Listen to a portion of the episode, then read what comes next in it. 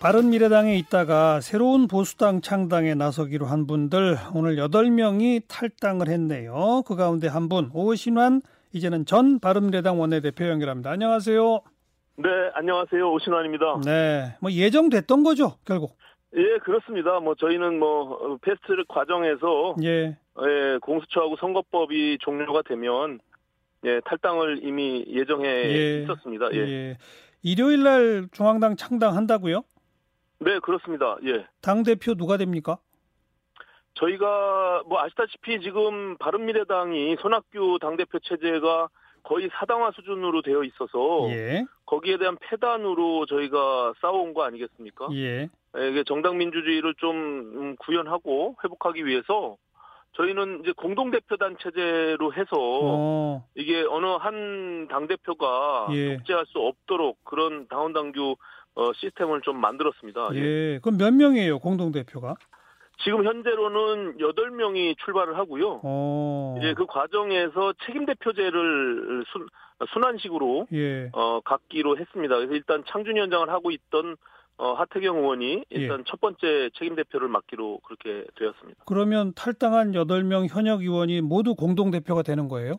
아닙니다. 예, 일단 그 초재선 중심으로 저희가 어. 공동대표를 하고요. 네. 그 외에 이제 원외나 청년들 이렇게 어. 같이 참여해서 네. 저희가 지도부를 구성하려고 합니다. 그렇게 해서 공동 대표 8명 그 가운데 돌아가면서 책임 대표. 네네 그렇습니다. 그 돌아가면서는 뭐 몇 년에 한 번씩 돌아가는 겁니까? 아니요, 저희가 한 달 정도 한 달씩. 예 예 그렇게 어. 책임대표제를 갖기로 했습니다. 굉장히 새로운 이 지도 체제인데요. 네네 저희가 고심 끝에 어. 기존의 방식 또 기존의 뭐 정당의 그 포메이션을 좀 바꿔서 예, 예. 우리가 젊은 정당을 표방하고 또 지금 우리의 정당의 모습이요. 아, 오래전에 과거 수십 년 전의 형태를 계속 유지하고 있거든요. 하긴 그래요. 우리가 예. 원내 정당을 뭐 몇 번 얘기해 봤지만 그것도 안 되고 예. 그런 과정 속에서 조금은 가벼운 몸집으로 예. 하는데 그것이 숫자의 문제가 아니라 의사결정 구조나 뭐 이런 것들이 조금 더 민주적이고 알겠어요. 어, 예 그렇게 방식을 좀. 공동 대표의 한 달짜리 저 책임 대표 네네 그렇습니다. 한번 이것도 저희가 한번 평가를 해보겠고 예 예. 노선은 뭐 이름에서도 나오듯이 개혁 보수, 새 보수 이거 맞죠? 그렇습니다. 우린 좀 새롭게 하고자 합니다. 네. 그러면 보수 통합에 대해서는 어떤 생각인가요? 보수 통합은 뭐 오래 전부터 유승민 전 대표가 이미 3대 원칙을 표방을 했고요. 네, 탄핵의 네. 강은 건너자, 네네. 개, 혁 보수로 가자, 네, 그렇습니다. 기존 다 허물고 새 집 짓자 이거죠. 네네. 예. 그세 가지 조건을 진정성 있게 논의할 수 있다면 음. 저희는 뭐 거부할 명분은 없다. 그래서 어 뭐 그런 뜻에 같이 참여하는 예. 저희가 지금 새로운 보수당의 방향이 바로 그 방향이거든요. 예. 예, 그렇다면은 뭐 논의를 진, 어, 진정성 있게 하겠다 이런 생각을 갖고 있습니다. 자유한국당이 자기 스스로를 허물고 새로 정당 창당에 임할까요?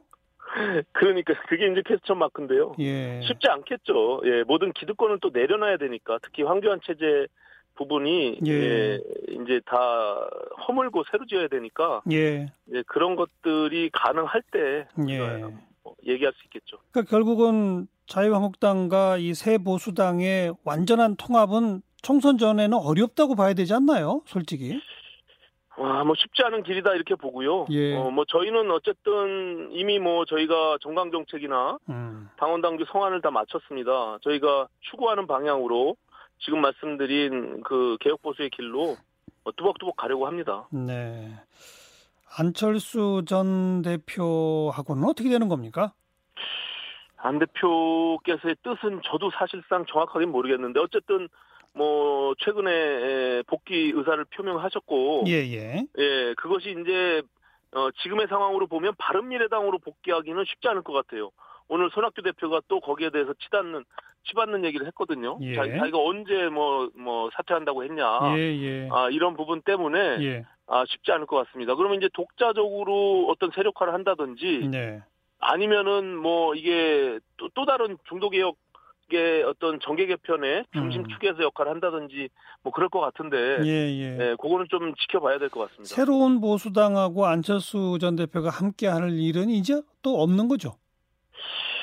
그 뭐 저희로서는 여전히 이제 열어놓은 상태에서 함께 하고자 어. 또 그 국민의당 과거 국민의당의 안철수계 의원님들하고는 오늘도 예. 어 여러분과 만나서 대화를 나눴고요. 예. 어 여전히 뭐 안 대표님 뭐 저희랑 같이 할 수 있다면 저는 뭐 저희는 굉장히 좋겠다 이런 생각을 갖고 있고요.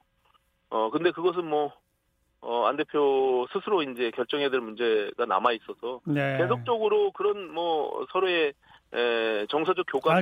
하고 있습니다. 예.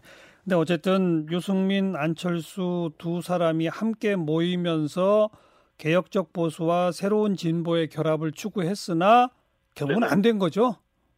그러니까 저희가 이제 그 저 통합할 때 개혁적 보수와 합리적 중도 세력이 만나서 예.